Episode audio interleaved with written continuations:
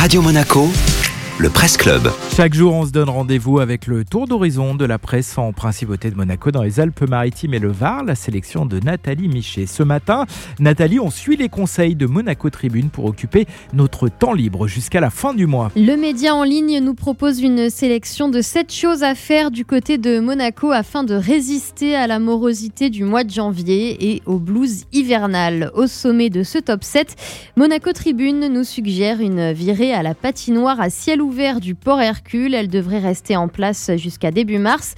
mille mètres carrés de surface pour faire des figures artistiques si vous êtes assez doué, ou tout simplement pour apprendre à tenir debout sur vos patins. Dans les deux cas, ça peut donner des scènes mémorables.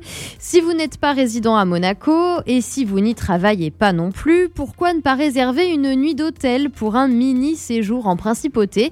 Monaco Tribune propose cette option pour se changer les idées et en profiter pour s'offrir un un bon repas au restaurant, puisque si on a une réservation d'hôtel, c'est autorisé. Côté culture, plusieurs propositions, y compris en version numérique et donc à distance avec la plateforme de streaming des ballets de Monte Carlo, b m c stream point com, qui permet notamment de regarder les spectacles de la compagnie de façon inédite. Si vous n'avez pas de passion pour les ballets, mais plutôt pour les bolides, Monaco Tribune nous rappelle qu'un rendez-vous important est fixé pour le trente janvier.